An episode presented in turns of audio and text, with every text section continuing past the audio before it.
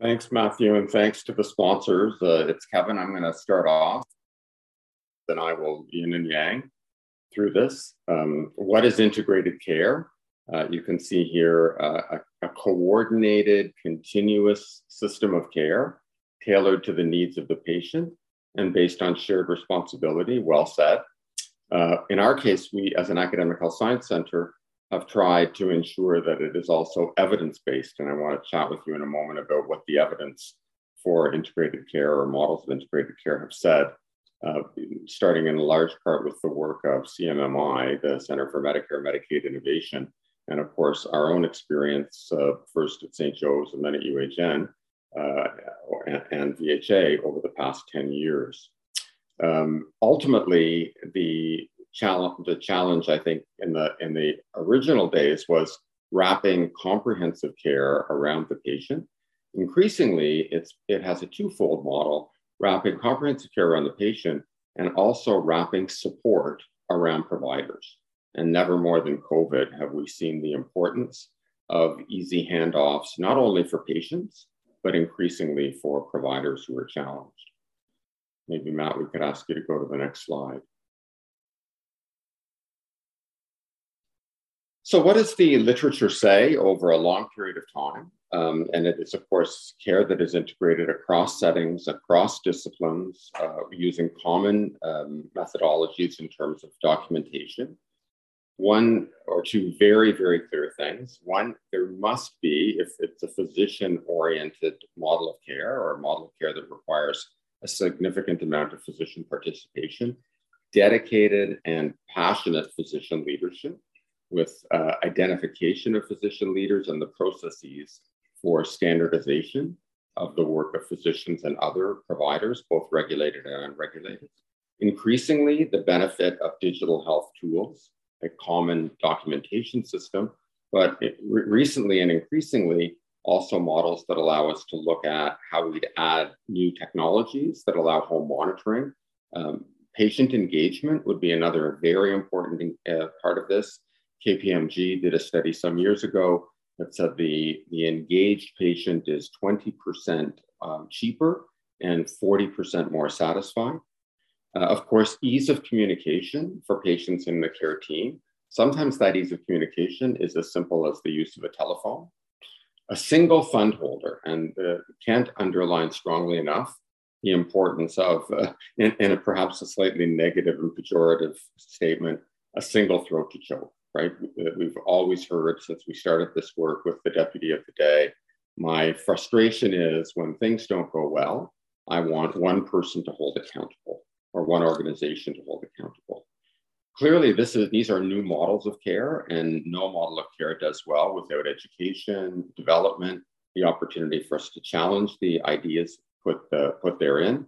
And of course, um, last but certainly not least, rewarding that which we say we desire and the transparency of those rewards, uh, an incredibly important initiative as we go forward.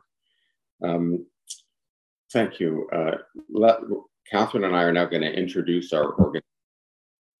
Kathryn, do you want to go first? Sure, happy to go first. Uh, so, good morning, everyone. Um, my name is Kathryn Nichol. I'm the president and CEO of VHA Home Healthcare. And on my side of the fence, Courtney Bean is here with me as well. He's the vice president of uh, strategic solutions and partnerships.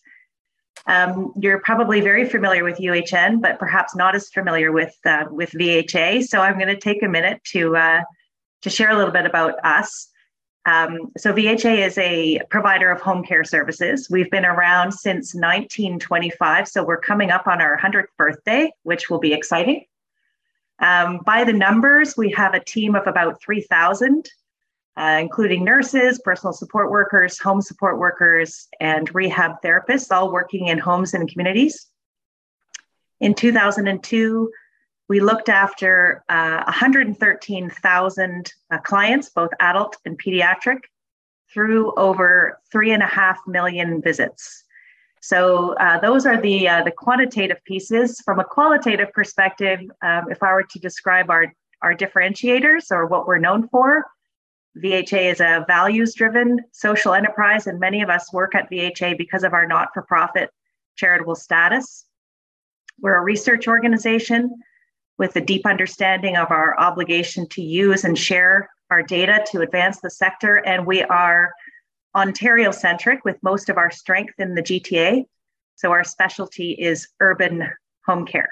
So, Kevin, back to you and Carolyn. Thank you, uh, Kathryn. Very quick uh, overview. You can see the member organizations in part uh, listed on the screen. Just to draw attention, it's University Health Network, not University Hospital Network. And while we operate some of Canada's largest hospitals, we're the largest hospital system in Canada, the most research intensive hospital system in our country, we also are increasingly moving into other appropriate services, a la uh, integrated care, like prescribable housing through our social medicine program, including long-term care, which we've been in the business of for some, some time, including UHN at home, looking at how home care services exist, and things like our NORC projects, uh, naturally occurring retirement communities and aging in place. Uh, obviously, lots more on the web if you'd like to go to the UHN website and learn more about us. Thank you. Maybe we'll go to the next slide. And Kathryn, I think you wanted me to start this one off. Is that right? Yeah, thank you. So, um, I, I, should have mentioned earlier, uh, Dr. Carolyn Gosse is with us here today. Carolyn is, is the undoubtedly the most experienced person in Canada in integrated models of care. Uh, Carolyn has been working in this field for about 11 years and did much of the pioneering work in Hamilton. Uh, very fortunate to see Carolyn join us uh, here at University Health Network and build on the work that uh, we did together in the early days, about 11 years ago, at St. Joseph's Health System, and latterly are now expanding that at University Health Network. And how did it come about? Really, uh, a, a, model of local governance being effective, where at a board retreat many years ago, board members talked about the frustrations they were having with their frail elderly parents or their kids with chronic disease. And very simple things like, I don't know who to call. I can't get an answer. I'm not sure what to do at the points of transition. So the family doc has made a referral, but I haven't heard from the specialty doc or hospital.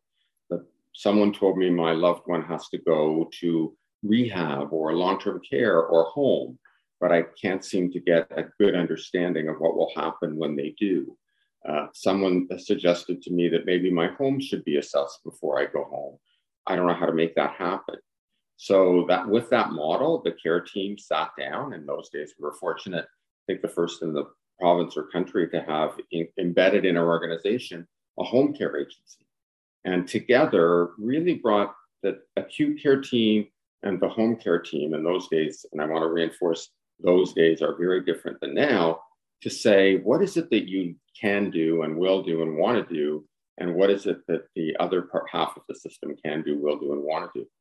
And two things we discovered in the, the start out one, a massive um, malabsorption of what of an understanding, particularly of those of us who work in hospitals, of just how rich, diverse, demanding, complex home care is, of underestimation of the kind of patients and frankly the kind of settings that people were being cared for. Talking to home care workers who were going into environments that many of us would say are barely safe, if safe at all. Complexities, especially around the social integration and uh, issues of population health and poverty, that were shocking to those of us who, who exclusively worked in hospitals. So, really, a, a shout out to local governance and the importance of it for challenging us to say, go away and fix this. You have the continuum in one organization, now make it happen. And thanks to Carolyn and many, many, many clinicians and those who support clinicians, we came up with five programs and happy to go into those in questions if you want. Laterally, when, when I came to UHN and, latter, and Carolyn came a little after that, and then we had a great relationship with VHA already, uh, an opportunity to sit down and discuss should we do this? Is this still relevant? Is the population, you know, UHN has some of the sickest people in the country. Is this the right population? And the answer was yes, yes, and yes. And um, really and truly, I think the inspiring component was uh, at UHN a very healthy patient partner program and very, very loud. And the patient partner pro- program uh, co chair for integrated care is Phyllis Burke, who's been an essential ingredient for us, and I know for VHA, a very robust dialogue with patients about what their expectations are. So, a real caution to all of you this really is about striking that balance about patients' expectations, patients' fears, patients' and families' needs, and now increasingly the same for our care providers who often feel like they don't have the tools to provide the quality of care that's required. Last, just before turning it over to Kathryn, I think I want to encourage the audience today to eradicate the view that there is a acute care period and a home care period. There's a, a period of comprehensive care, and some of the work of integrated care is delivering acute care at home. And some of the work of a historical hospital stay may be home care in the hospital. And increasingly blurring those lines is a very important thing to the teams who do the work. Else, we really don't form a team. We continue with silos. Kathryn, over to you. Thanks, Kevin. And uh, so, so building on that, um, you know, our conversations with UHN about the opportunity started in in the spring of 2019, which was um, a time when we didn't know we were walking into a global pandemic, but we were. Um, but certainly, yes, we had relationships, good, solid relationships with UHN, and I'm I'm an I'm an ex UHN uh, employee myself, so uh, you know there was lots of of reasons to uh, to jump into a conversation. And in the early days, um, you know, it was Kevin and Sharan Isaacs, who was the senior director of the UHN Connected Care Program, which is what it was called at the time. You know, we were talking about were we interested in partnering to create this integrated care program. And so, and from our perspective, um, the answer as well was yes, yes, and yes. And I, I think we thought about it from three different areas. You know, yes, there's strategic alignment. Yes, there's operational alignment. And yes, there's values based alignment between the two organizations. And so, you know, strategically in 2019, we were actually actively developing our next five year strategic plan, so 2020 to 2025. And we already knew that creating innovative partnerships, advancing integrated care models, and playing an active role in the redesign of what we knew the, a big redesign of the of the system was coming were were our top priorities. So this was a fantastic opportunity uh, to bring that to life um, operational alignment, we have overlapping service geographies, and we know that we care for many of the same clients and families. And we both have teams with strength and depth in the city of Toronto and the GTA. So there was a solid operational uh, alignment there. And most importantly, um, values alignment. So, you know, the driver for both organizations was better healthcare experiences for Ontarians and for the health providers that look after them. So, um, so it was a yes, yes, and a yes from our perspective, and so uh, uh, and it's been uh, it's been an exciting journey ever since. So next slide, if you could, Matt. Yeah, um, I'm going to talk to you one uh, integrated fund holder. And really, for us, I think uh, it's a one team means person-centered care, regardless of who's delivering it. Uh, a true team regardless of location, that actually gets together, knows one another, appreciates each other's skills, respects and has confidence that the people providing care in the hospital have the confidence of people providing care in the home and vice versa. These are not invisible people to one another. They know one another. They're on the same team. They work together regularly. They see their patients consistently. And it really makes a massive difference as opposed to the often fragmented home care system literally around the world, where a home care worker may see a patient once or twice, but not have that consistent care and not be part of a consistent care team. We all know clinically, if I only see you once, I have no idea in context to say you were better or worse yesterday. And uh, what, what may appear as a great decline if I'd seen you regularly would be completely missed behaviorally if I didn't actually become part of that team. The one integrated fund holder, not only for the accountability process, but also for responding to the needs of the, of the provider and the needs of the consumer.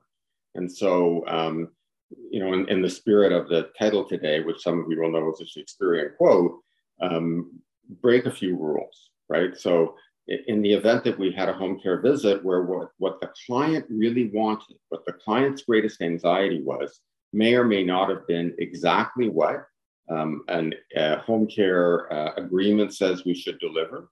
Our focus was on what do our clients need? And of course, we're going to remain true and responsible to the resources we steward from our ministry and Ontario Health and others, home care, uh, HCCSS, but really and truly putting the support where it's needed and trying to minimize the amount of uh, unnecessary administrivia, both for clients and for uh, providers, very important. Just before passing it to, to Kathryn, I'll also reinforce again that evidentiary background that we keep going back to. Let's look at the literature. Let's contribute to the literature. So in that one team, a case navigator found to be very important um, multidisciplinary care team for planning and for delivery. Uh, an opportunity to go back and look at who is the competent person at the lowest cost who can do this work with joy in their work. And I really want to underline joy in their work, both in hospital and in community. And of course, looking at what are the results, because we have been doing this for 10 years more lower hospital admission rates, lower length of stay, lower readmissions, lower returns to the emergency room, higher patient satisfaction, higher provider satisfaction. That checks all the boxes for me. Over to you, Kathryn. Thanks. And, and so I think the other two uh, pillars of a successful program is uh, one one record and one number to call. And um, with with one record, it, it, you know, it notes here that there's one shared uh, digital health record, but it's actually more than that. It's a shared client relationship management platform and a shared web-based collaboration system. And so really, you know, having these three digital shared components in place is absolutely uh, critical for success. You know, um, both from a client safety and and uh, quality of care perspective, but also for the the the care team to be able to uh, work collaboratively together and efficiently uh, together. Uh, the other key component is one number to call. And so Kevin's comment earlier about I don't know, you know, I don't know who to call. Um, this this couldn't be uh, more important. So having a 24/7 phone line um, and also making sure that there's uh, clinical and management on call um, during uh, you know weekends and uh, and evenings, so that so that client questions, concerns, changes can be can be managed um, around the clock as they come up. So um, I think that uh, achieving these early on in the program, uh, absolutely critical to success. So um, moving right along, Matt, if you could. Great, and I think this one, um, I'm happy to speak to this one. So this is this is the the model of the of the program as it stands today. Uh, this is the structure. Uh, fairly simple. There are three main roles in the structure: the program lead, the lead home care agency, and then the uh, home care service providers with the patient and the family, of course, in the center. So uh, the program lead is the hospital. Um, you know, Kevin has spoken uh, a lot about the role of the hospital as as the lead. It, obviously, UHN in this case, and the fund holder. Um, so that's that. The lead home care agency might be uh, something new for for folks to hear about. This, um, this is where the operational oversight of the integrated program sits with responsibility for things like program administration, vendor contracts, subcontracting, best practice, coordination, scheduling, the 24 7 phone line, on call support, the electronic health record, reporting and analyses in the web based collaborative space. Um, so, um, so that's uh, that's basically where the operational uh, oversight, the on the ground oversight sits. And Courtney is going to provide a little bit more detail on the role of the lead home care agency and the strengths that it brings to the model. And then, of course, there's service provision. So, uh, frontline service provision, uh, RNs, RPNs, personal support workers, and the therapies, including dietetics, speech language pathology, OT, PT, and social work.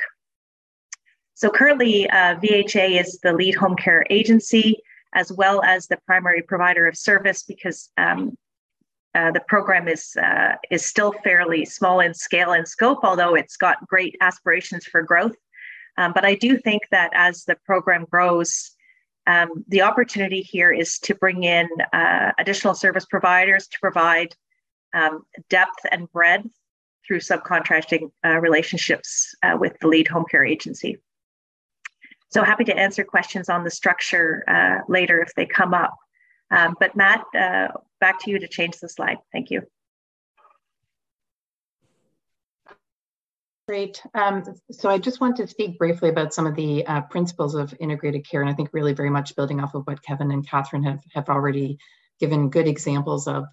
When we are looking at the principles that drive all the pathways, and we certainly have very different pathways, both in, in surgery and in our medicine program and, and now in transplant programs, these are always the principles that ground us. So focusing on patient and caregiver needs, and that's not exclusively related to the clinical needs. It is often the other supports and, and enablers uh, that they need to be successful in, in uh, being discharged home early, preventing those readmissions. That really means taking a whole person approach. Um, so that's a really important uh, for building the care paths. Supporting um, care providers and quality of work life has never been more important, as Kevin uh, you know, indicated earlier. And this is really uh, something that we're very mindful of when we're building the model, when we're building the, the partnership with, with VHA. How do we engage the staff, having dedicated staff, committing to the staff in terms of uh, hours of work and, and availability? If, if we're asking them to be you know, strong contributors to the team, then we owe them some accountability as well in terms of being able to support their training, knowledge needs, as well as um, you know, their, uh, their quality of work life. So that's a really important enabler. The care model really drives uh, the work, not the funding model. The funding is an enabler. And I think this is one of the key components of the, the bundle. And as Kevin was saying earlier as well, we don't see it as funding acute care and funding home care. It's funding the pathway. The funding really follows the patient and the resources and the team need to follow the patient for the best possible outcome and, and experience committing to key metrics. Uh, so certainly the evaluation is critical and, and this is really looking at it from many dimensions. So looking at it from the health system, so we do have good data that supports length of stay, readmissions, total days in hospital, and I think really a different way of capturing health system utilization, but also importantly, measuring patient and provider experience in that as well enabling uh, the work through digital strategies. So we certainly are embedding the digital record as well as the um, you know access for patient remote monitoring, virtual uh, care. But we never lose sight that they should be enablers and they are not the primary focus of the model. It is always how do we best support the patient, and that can be as easy as a phone call from the patient and, and touching base uh, with them, responding to their needs. So we're very flexible, but absolutely using the digital enablers where where they make sense and where they uh, drive a better better outcome. And all of this uh, ultimately needs to result in sustainability and scalability. So, you know, as we have implemented this for a few thousand patients, and I know we'll speak about that in a few minutes, um, it really is how do we bring this to scale so that we can be sustainable, so we can build out a model and really demonstrate the impact of this, this type of work on a larger scale. One of the really important pieces of the work uh, with our partnership with VHA, certainly, but also I would say with our partners uh, within the organization and other community partners, is transparency. Uh, and, and I think that has been a real key to the success. If we're learning, we're a learning organization or a learning partnership, we need to be able to know how we're performing, when things are going well, what needs to be adjusted. So transparency on the data and utilization and experience of all of our providers and patients across the system is, is a key component of that as well. And shared accountability, uh, although UHN is the the bundle holder, uh, we all feel incredibly accountable for the care that we're providing to patients. And I think that's something that, uh, again, is really built into the transparency.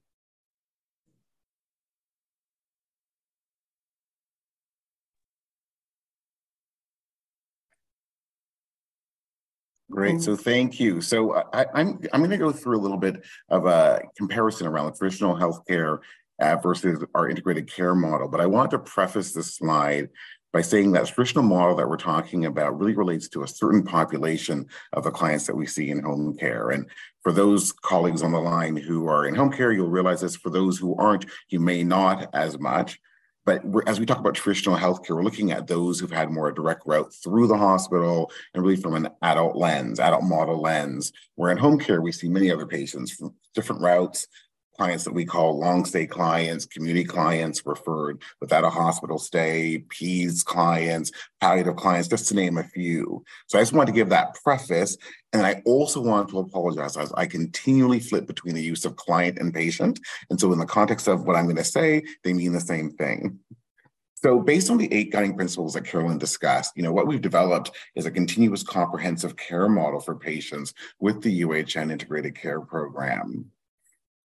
In the traditional healthcare model, what we look at is, you know, and, and we often refer to those clients from a home care lens as short stay clients, but the patient enters the hospital and receives care with a hospital stay.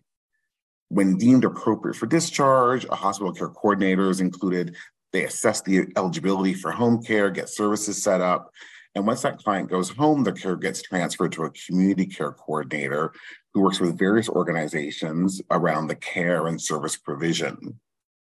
So, in this model, the traditional healthcare model, we see hospital funding that's separate and distinct from the home care funding with multiple medical records at play, multiple contacts for the patient to reach out to, and possibly even more than one provider organization that's involved in providing of the care.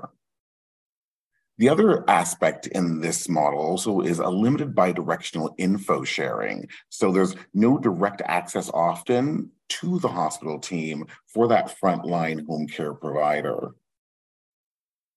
In our integrated care model, the patient care journey is continuous. So the integrated care lead is involved with the patient at their earliest point. So um, it could be as early as their pre-op visit. So they always point to hospital admission that IC lead has an opportunity to review expectations with the client, to talk about the program. It also gives an opportunity for that IC lead to really identify any early barriers that might present themselves that relate to discharge. Because that integrated care lead is embedded within the patient unit, they're also working very closely with the hospital team, with the client or patient, um, the care partners um, to help support personalized care needs. But at the same time, they link in with their home care colleagues to start planning the earliest return home, return home possible. So it's very important in that kind of discharge planning is that it starts early. There's a co-created care plan that includes the full team, the hospital client, care partner, and home care with a, with a goal to kind of get the patient home safely as early as possible for the right care in the right place. Once that patient actually returns home, the IC lead remains a point of contact and they're in daily contact with the supervisor for home care. There's one funding envelope, and that envelope carries the patient across their, their, their, their, their, their care continuum. There's one medical record shared by the team, one point of contact with a 24 7 phone line that a patient uses to access their entire care team. And the ability for that bidirectional dialogue is there with info sharing, um, for, you know, done by the integrated care lead, as well as also, of course, with the one medical record. The frontline provider in this model has access back to the hospital team at any point in that patient's journey. Next slide. Great. So I want to talk to you a little bit about the lead home care agency model. Um, and I'm going to do it in brevity because I know Kathryn spoke about some pieces already, but I want to highlight some of the benefits of it. You know, in the current structure, VHA functions in the role of the lead home care agency model. And our model encompasses things such as a 24 7 phone line, a 24 7 on call clinical support, the development of best practice pathways that are co-designed that really look at identifying the best care in the best place along the continuum. Back to what Kevin was saying around sometimes it's acute care happening in the home and sometimes it's home care happening in the acute care setting so so you know really looking at designing a model that that that encompasses what's best and what is reconfigurable based on the needs of each separate client or patient Scheduling coordination is a, to meet the needs of the patients as part of the, the um, Home Care Agency model. Partnering and contracting with other health and community partners, medical equipment vendors, and others who are important in terms of the care of that individual are done to the Lead Home Care Agency. And the provision of that comprehensive digital and documentation suite that Kathryn spoke of. So all of this has been really important as we look at factors for success. Next slide.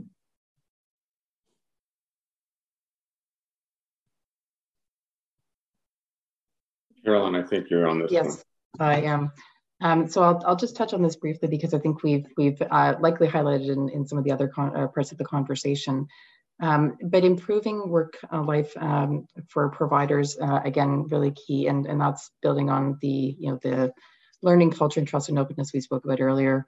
The um, the funding model, so reducing the per capita uh, cost of healthcare, is one that um, is balanced, I would say, in the early stages of this model with having a different type of staffing available. So we're really trying to move away from the proverbial paper visit model um, that we are all eager to move away from in, in the appropriate circumstances. But that means an investment in having available staff, full-time staff. So these things are all very connected. So that's another important success factor, but one where we, as we expand uh, with partners that we, you know, we want to be able to continue to build on and find, excuse me, more efficiency. Um, improving the health of populations. We started with very defined patient populations for a reason. Um, it, it is, it's a, when we look at the maturity models for integrated care, uh, you often start, start with very specific patient populations to be able to demonstrate, it's easier to demonstrate the impact and the outcomes because you have good comparators. You can build a solid foundation around the process. But what we're experiencing now, particularly in our medicine population, is really an opportunity to be uh, building on more of a population health approach. So we're less focused on the specific, um, you know, clinical disease and more around what the patient needs are uh, from a short stay perspective. So I think we can go to the next slide. I know we're going to be a little pushed for time because I, mm-hmm save some time for questions. So we'll try to go quickly on these last few slides. Great. So not to repeat what what what Carolyn spoke about already, but these are some of the words that really help, help to punctuate um, um, you know, uh, what's been a success. And I'm going to skip over a lot and just go to what I think was one of the most important factors, which really has been that transparency that we've had with one another along the way. And that has been so key to developing the trust required to make this both a success for our teams as well as a success for our patients. So next slide, Matt.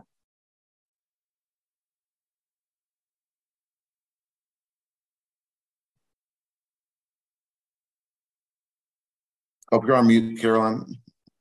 Jeez, sorry. Thank you. Uh, it's, so patient experience obviously really critically important and just to highlight some of the areas where we've been able to demonstrate that. So really high uptake on the 24-7 number. Can't uh, overstate how important that is for the patients to be connected to the team and they're connected to the uh, you know the IC lead and the team before they leave the hospital. So they really see that as a continuum and they leverage that very heavily. Um, and in terms of scope, so 11,000 home care visits to date. And again, compassion and equitable care. So the we are obviously focused on the clinical aspects of care, but really taking a whole person approach to care. So it is not only the um, the clinical needs of the patients in the home, but what are some of the other supports that they need? And this is where we really leverage the whole team to help identify needs that perhaps weren't identified in hospital or address changing needs in the community. And that's where that collaboration amongst the team is so critical. Thanks. And just jumping in here um, briefly uh, to share with you the results of a provider feedback survey that we did very recently, actually, February, just in February of 2023 uh, to show um, you know the really positive feedback that we're receiving from the dedicated team that uh, that is part of the that is uh, leading the UHN uh, IC program. I'm not going to go through the the statistics that um, because you can see them here and read them uh, through on your own. Um, but I think that you know it's always so important when you're looking at um, feedback that you whenever you're looking at client feedback that you're also looking at provider feedback as well because the two are inherently inherently linked. And as we all know are uh, are both um, key elements of the uh, of the quadruple aim that we all adhere to so closely. So really pleased to share this this really positive feedback um, from the dedicated provider team. Next slide please matt. Mm-hmm. And excuse me, here I'll just share a, a, quick example, but I think it's illustrative of the experience of many patients in the program. Um, Riva was a, is an example of a, a caregiver to a patient uh, who uh, had surgery at uh, UHN and was in the program. Uh, her brother has uh, lives with his mother, who is older, an older adult, um, and she is a, an extended caregiver, but not living in the home. Brother has many uh, complex medical issues and has been in interacting with the healthcare system for many years. Not always very positive experiences in the sense of care not being connected, having difficulty uh, getting responses to questions or or support after he's been discharged home. And her feedback really was that this was uh, just such a different experience than they had, uh, you know, seen uh, prior to this. She really felt connected to the care that her brother was receiving, both in hospital and at home. Felt that she was able to support her mother as the other caregiver to to her brother, and really felt like she was able to connect. So that was through the 1 800 number. It was also through conversations with the home care team, with the IC lead in the hospital, quick connection back to the team. And I think it just illustrates how important that support is for, for patients and you know, for someone who's experienced the health system extensively, I think that feedback was really valuable.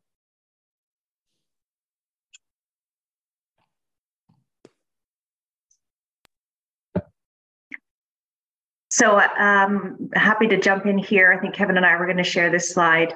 So this is just uh, gives you a picture of where we started.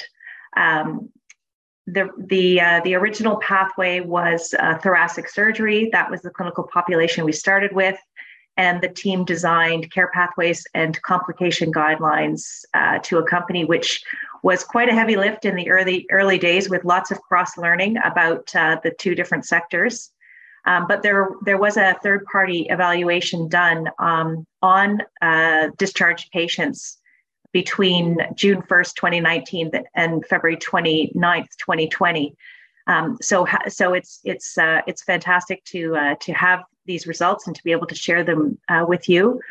The comparative population was historical UHN thoracic patients who were discharged during the same time period the previous year.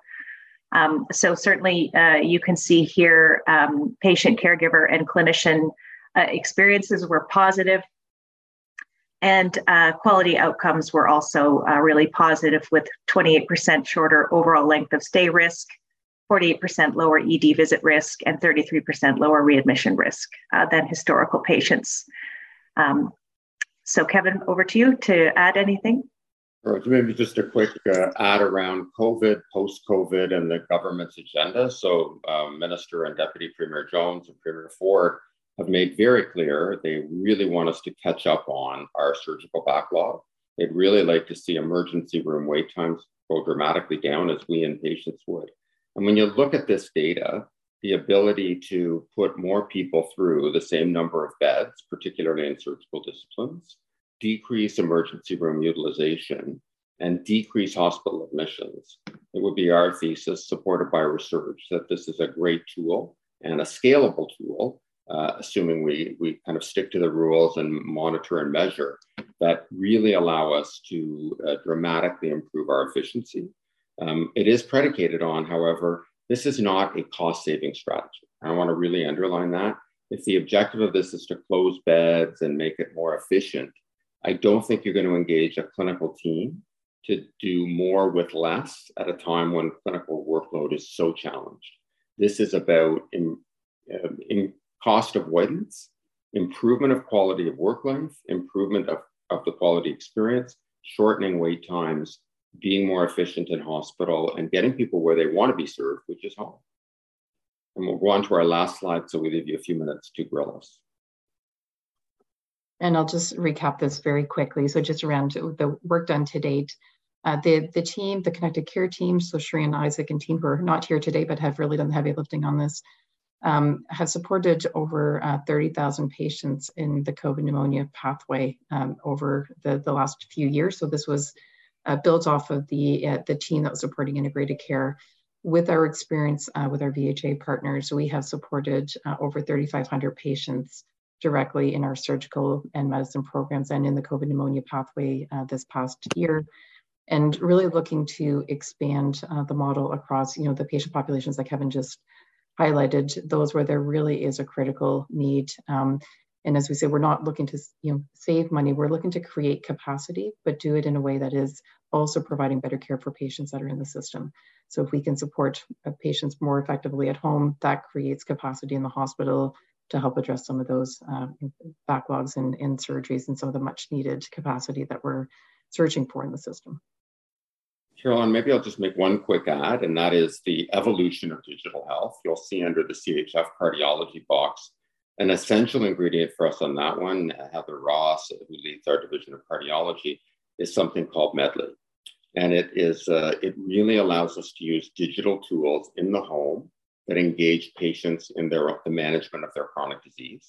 And in each of these, with artificial intelligence, expanded digital health, very excited about where this can go. And I think we heard Minister uh, Premier Ford say Canada wants to be, or Ontario wants to be, a leading jurisdiction in digital. Uh, there's a massive opportunity to bring digital, particularly to smaller and remote communities, where you we can bring clinic, expert clinician support and monitoring to communities that have to, the, perhaps the worst access to physician and nursing expertise. Thank you. Kathryn, I think, uh, Kathryn, Courtney, and uh, um, Carolyn, I think we're done, or do we have a, another slide on key learnings? I, I, think we've covered all the key content. Okay. So Matt, we're back to you for questions. Fantastic. Um, thank you. So uh, I'm going to quickly try and uh, group in some of the questions here into but again, if you have questions, ask them as I will be forwarding these questions off to the speakers afterwards. And it helps them in knowing what the healthcare community thinks and uh, what else is happening out there. Um, uh, Kevin, I'm not sure if you may be able to address um, the significance of health practitioners working alongside physicians. Is this effective? Well, absolutely. And I, I think the uh, other uh, provider or providers, both the 43 regulated uh, health professions in Ontario, as well as extenders. Um, if we really look at the kind of heroes of our healthcare system through COVID, everybody has done a fantastic job.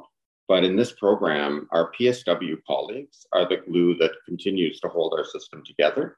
And uh, as we all know, it, that isn't always the most attractive career path. I want to compliment our partners at VHA for making it a much more attractive career path. But when you're able to bring um, providers in, the advantage we have at UHN of having the Michener as part of our family to begin thinking about micro credentialing, appropriate extenders, training programs in areas of digital health. We cannot and will not immigrate or train our way out of our RN shortage. We absolutely need to think about uh, what, who else can join the team.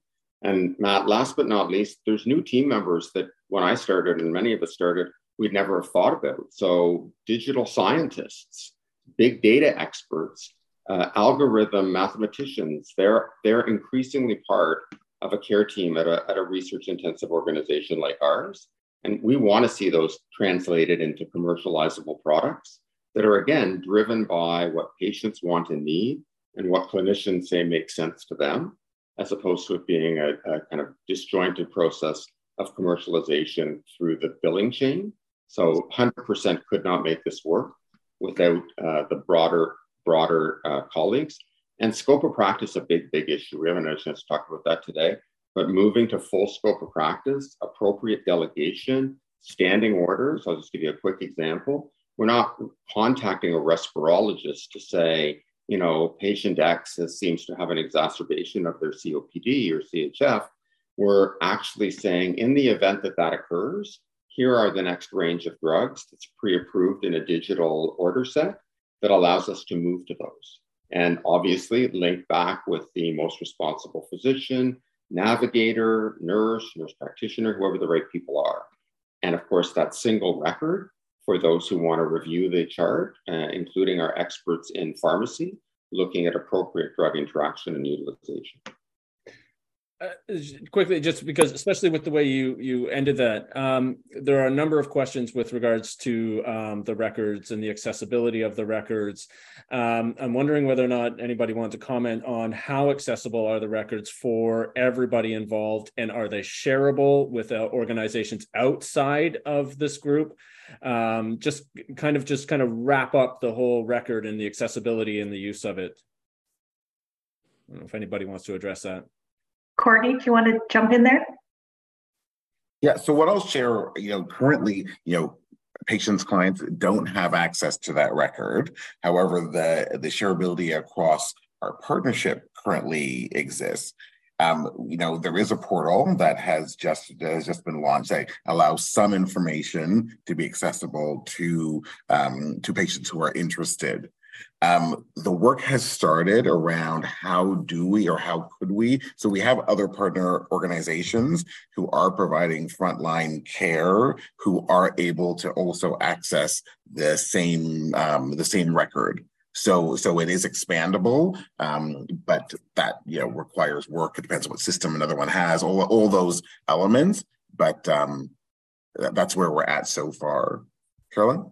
And and I would just add, and I think there there is a you know a, a maturity model and a strategy around the digital access for sure. Um, and one of the advantages that we've had at UHN is the implementation of our Epic record last summer. So we now have the ability to give patients access to that uh, part of their record. So we're able to start bringing patients in um, to have the clinical record, but also opportunity to share and communicate with patients through that record the I think the the art will be over the long term is to really integrate, fully integrate those records between the community and, and hospital, but the teams have access to that information. And I think that's that's a, a huge leap ahead to what is currently existing in, in the community. Thank you. Yep. Our process. Mm-hmm.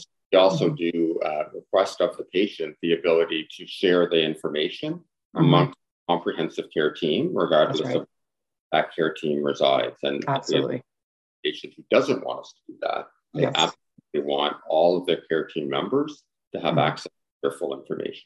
That's right.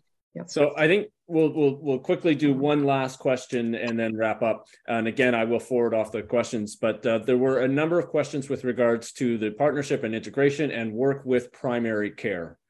Um, and I'm just wondering whether or not anybody might want to address that. Uh, I sure I can speak to it. And others can certainly jump in. So it, it is a, absolutely a very critical um, members of the team. So we work with a number of uh, teams such as Scope uh, in Toronto. So um, and linking with some of the primary care physicians also through uh, the family health team. And it is a partic- of particular importance in our medicine pathway, certainly important in, in surgery, but particularly important in, in medicine. So we um, we do connect uh, with those teams on a very active basis. Uh, so a good example of that would be the work that we're doing around heart failure. So we're working with our local OHT, uh, as Kevin said earlier, around the Medly implementation, which aspect of it. But we're working directly with our CHCs and family health team and scope to implement those, those pathways and to be connected with the primary care teams. We also have some support in the in our connected care hub uh, for NP support to help bridge where there uh, you may be some delays in, in access to primary care or the patient doesn't have a, a primary care access and we're working through that process. So we can support uh, as needed, but really the primary um, point here is with is with our primary care docs and teams. One, one observation out of the, our, our research and evaluation, and that is particularly in chronic disease management, we see a subset, small number, 15% of people who stay with an intensive program like our Medly program, like uh, yes. like very intensive hospital associated COPD program, but mm-hmm. the vast majority, after depending upon the care path, 30, 60, at most 90 days, mm-hmm. transitioning back to their care team through primary care and uh, hopefully in future their OHT. And then there is that small number, 15%, who their their um, benefit of staying in an intensive program dramatically decreases their exacerbations. And we're talking about people who historically would have 10, 12, 15, 17 exacerbations of things like heart failure, COPD, other, other uh, chronic diseases. So, uh, very important to make sure we recognize the majority back into the primary care system, a small minority at highest risk who are very much benefit main, being maintained on a program at this intensity. Uh, thank you. Um, quite obviously, especially with the number of questions, the number of attendees we had today, this could have been a full day. Um, but uh, part of what we want to do is we want to keep these short, intense, and you know offer the opportunity to keep conversations going. Uh, so with that, thank you very much. Wonderful topic, wonderful discussion. Enjoy the rest of your day. Take care. Bye bye.